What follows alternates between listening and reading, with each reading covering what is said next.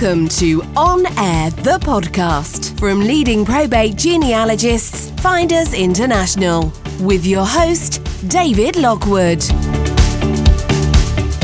So, welcome to the latest edition of On Air, the podcast from Finders International. I'm Dave Lockwood, and with me today is Louise Levene from Finders International. She is our international asset manager. I'm looking at her, I've got that right, haven't I? Yes, yes, she's nodding her head. That's good.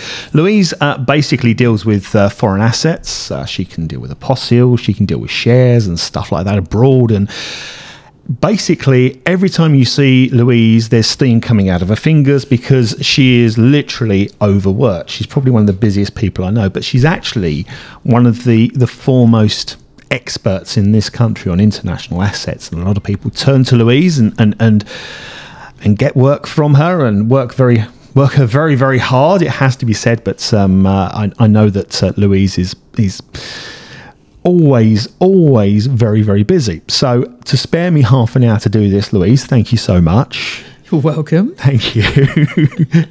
um, basically, as I've explained to you, this podcast is about the person, not about the job you do. But we'll probably delve a little bit into that. But but let's ask you first off, and, and we have the four set questions. Why why do you work in the legal sector? It was a bit of an accident, I won't lie. I'll talk about that in a moment, but I was thinking more generally why work in the legal sector? I think I have an eye for detail and I think I'm a problem solver, somewhat right. of a troubleshooter. And I also come from uh, quite a, a long research background, years and years back through my career. And I think that all of these things can be quite useful in the legal sector. Um, whether it's a question of doing some problem solving work or whether it's something that actually requires very detailed, methodical working, uh, that all of these things have their uses within the legal sector. Yeah. I think also I find the legal profession very interesting. I follow uh, legal developments. I like to look at the legal news and see what's going on out there. And I think it's fundamentally about people, and people are always interesting. So it gives you a new perspective on the world when you learn more about estates and estate administration, which of course also is never ending. As you know, the the English common law process is a sort of constant process of change yeah. in itself. So there's always something new to learn, and there's always some new story about estates, which is just fascinating and gripping. Um, because people are complicated. Nothing simple. very, very true. So, so, so you've got that background, research, and everything. So, so come on, what made you choose to, to work where you are now? What made that? I came via a fairly circuitous route. Yeah. I have a background in the arts and I was uh, uh, perhaps in my early stages of my career, I was in publishing. I was a picture researcher. So my responsibility then was to find pictures for books, uh, things like coffee table books, right. on any number of subjects. There really was no limit to what I had to find pictures of.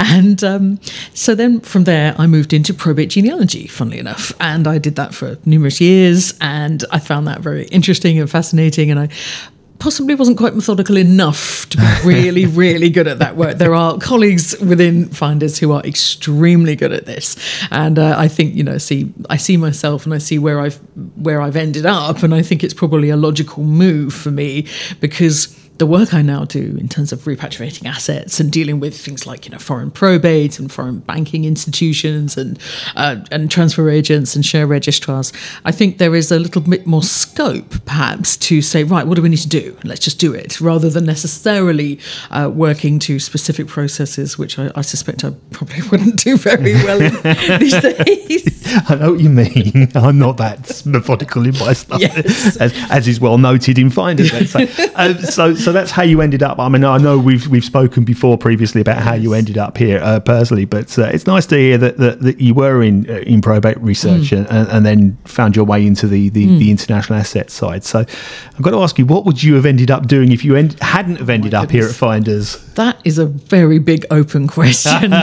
I'm really not sure, but I think like a lot of people, I'm probably. Um, I, wasn't someone who ever had a calling. I never had a strong vocational sense that this was the thing I wanted to do. And I did uh, drift for quite a long time in the early stages of my career. So I think that I would probably, if I hadn't ended up at Finders, I'd probably be doing something completely different, yeah. randomly different in, in, in, all likelihood. I, I think those things that have carried through, though, that interest, that curiosity, that stubbornness, the persistence that I need to do my job now, Yeah. I'd probably find an outlet for that. And it might be within the charitable sector or possibly within local government. Um, I might regret even mentioning that. Um, but actually, I mean, it, it's also something I, I, I particularly love is, is nature and forestry. And I, you know, I could have branched off in a completely different direction, but I have a feeling it, it may not have had much to do with what I'm doing now. So you could well have been hugging trees. It could have actually been hugging trees. That's not a bad thing. I'm not saying it's a bad thing. That's a good thing.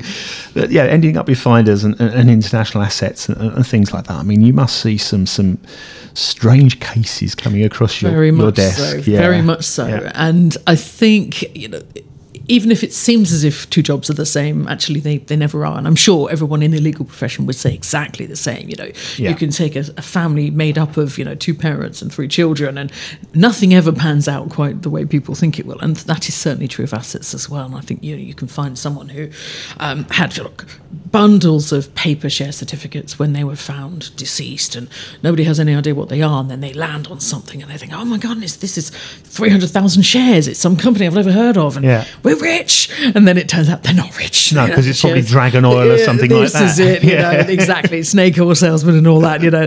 And it turns out not to have any value. Um, and by, you know, complete contrast, you may have someone who just worked for a multinational once a long, long time ago, got paid in shares, carried on, you know, having perhaps a dividend reinvestment plan, and ended up with actually a huge shareholding that was a very substantial part of the estate. Yeah. And it's not that nobody knew about it, but perhaps nobody anticipated just how well that company might have done. Wow. You know, there are lots of US companies, and, and you know, some have done it spectacularly badly. Yeah. Others have done spectacularly well Yeah. and held their value and perhaps even, you know, valued above where they should be. Um, and it just goes to show that you really cannot tell.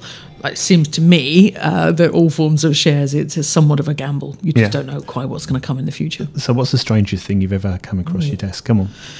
Oh my goodness. I put you on the spot there, haven't I? Sorry. of oil land, you know, uh, Oil sort land? mining rights in Really? Canada might be one of the strangest. Uh, There's probably there's probably been stranger, but I think you know some of the things that are just so out there that I cannot deal with them, and I really don't know Wow. what to suggest. We have also come across. Um, somebody goes to Thailand, for example, and perhaps later in life, maybe their wife has died and they go to Thailand and they live a lovely life there, and perhaps they get together with someone locally. And when they die, the family in England thinks all their assets are going to come to them. And then it turned out that they tr- shipped a huge amount of their wealth over to Thailand in order Yeah. to be part of the purchase of some property, for example, or uh, you know some kind of condo there. And then it turns out that the account that was open was a joint account, and in fact, the girlfriend, wife, whoever it may happen to be, has taken the assets. Right. And there's nothing left. And we've I've seen that more than once. Yeah. I, I wouldn't necessarily say it's strange. Precisely because we do see it Yeah. repeatedly, but it is a you know it's a side of life. It happens, and and it just goes to reinforce the point right at the back of all of this, which is that you know when it comes to estate administration, you have full testamentary freedom here. You can do whatever you want with your money, Yeah. and of course you also have the freedom to not make a will and not do anything about that. Um, but maybe if you're going to do something big, it might be best to talk to your family about it or let somebody know what it is that you're doing. Yeah, yeah. Uh, So, so under testamentary law, if, if somebody is, I, I know, I try not to make this this about the job, but Yeah.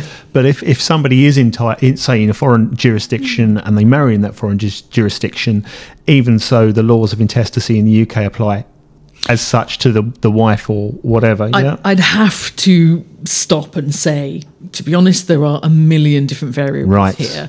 We're talking here potentially about very informal arrangements. Yeah. For example, someone simply lives with a partner out Yeah. there and then opens a joint account simply because, as a foreigner, they may have had great difficulty Yeah, doing yeah. it otherwise.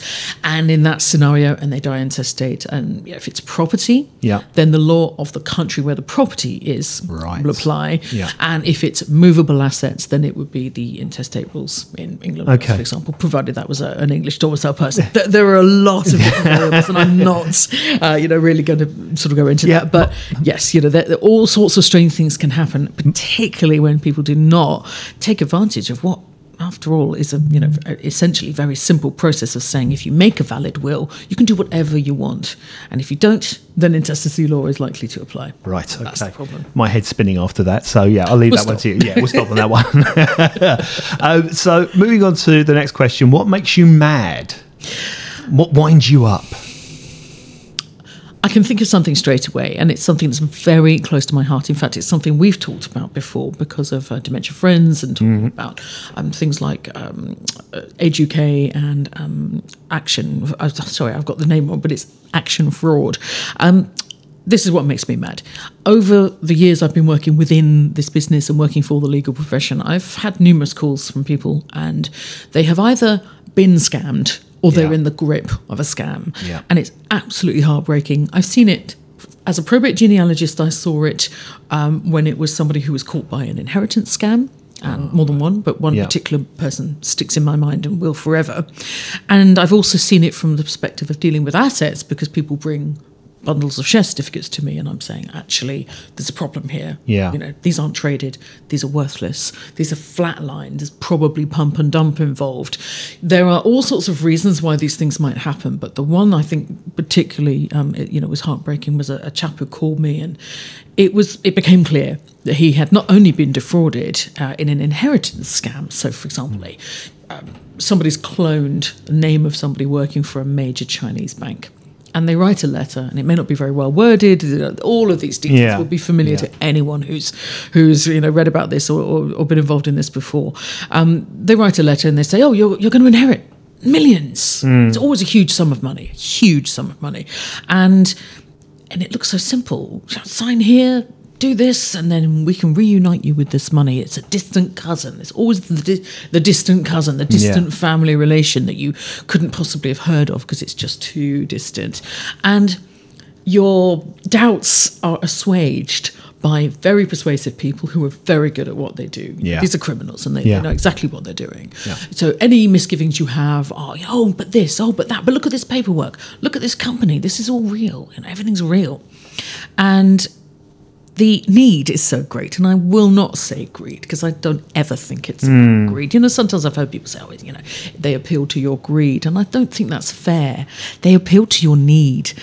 The person who called me about this, he'd hoped to pay for his daughter's wedding. Oh, he was in for ten thousand pounds already Yeah. and he was still in the grip of it because what had happened to him was that somebody had contacted him and said, You've been defrauded and I can recover this money for you. Oh God. And that too was a scam. So that was the Probably same the same people probably, Probably playing the them off against people. themselves. Or they sold the details onto a new company, Yeah. whatever it might be. But Yeah. all- it's all a scam. And I was at the end, you know, it took, uh, as with grief, it can take a while for Yeah. these things to sink in and Yeah. to realize that this thing has happened to you.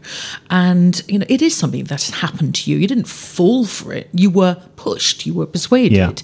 And it took several calls and lots of contact to say, like, please do not have any further contact with these people. Yeah. So to answer your question, what makes me mad? Fraud, scams, Yeah. the need, the people that prey on, you know, lonely people, vulnerable people. Mm-hmm. And actually, also, they appeal to one's ego because, particularly when it comes to shares, people who dabble in penny stocks, that sort of thing, Yeah. they are particularly likely to be a mark for what's called boiler room or pump and dump Yes, fraud. The Wolf of Wall Street is, Yeah. you know, a really good example Yeah. of how those how those businesses operate, or how those criminals operate, I should say. And and having spoken to people who have been hit by this and hurt by this, it's just absolutely devastating because it, Mm. it ripples out throughout the family.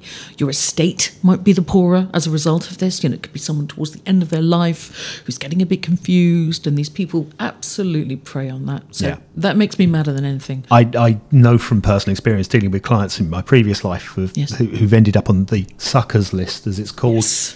And that's an awful term. It's horrible, isn't it? But I know. But it's but that is exactly how these criminals will see these people. And once you're a mark, you're a mark for good. Yeah. They'll probably try again and again. and, and you know they'll they'll get the the messages coming through you know send us 10 pounds and Yes. they, you know letters that are sitting on the side and hundreds of thousands of letters that are appearing it really really is i mean i'm glad that people are more aware of it i Mm. think there's still a lot more to do though Oh yes, I think that just the sheer number of programs about this on Yeah. TV suggests that this is not going away. No. During the pandemic, it got much much worse. Yeah. And loneliness is not going to go away.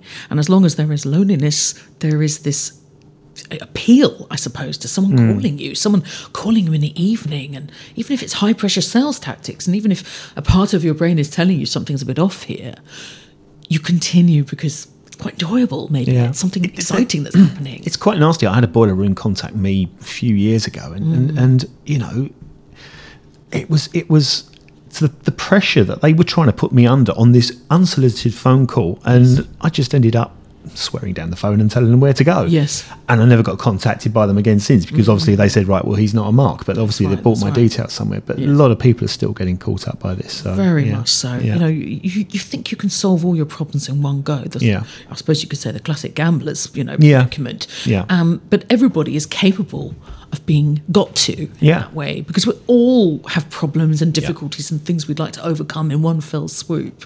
Um, so as long as that happens, then this will continue to happen. But I am pleased to say that I'm seeing fewer examples of uh, restricted stocks, so shares that should never have been sold to a person in the UK. Okay. That is now starting to slow down, and I, I hope that means that they have been cracking down on some of these boiler rooms. Good. But as you say, it, it clearly hasn't gone away. My thanks to Louise. That is the end of part one. We'll be bringing you part two next week. Thank you for listening to On Air.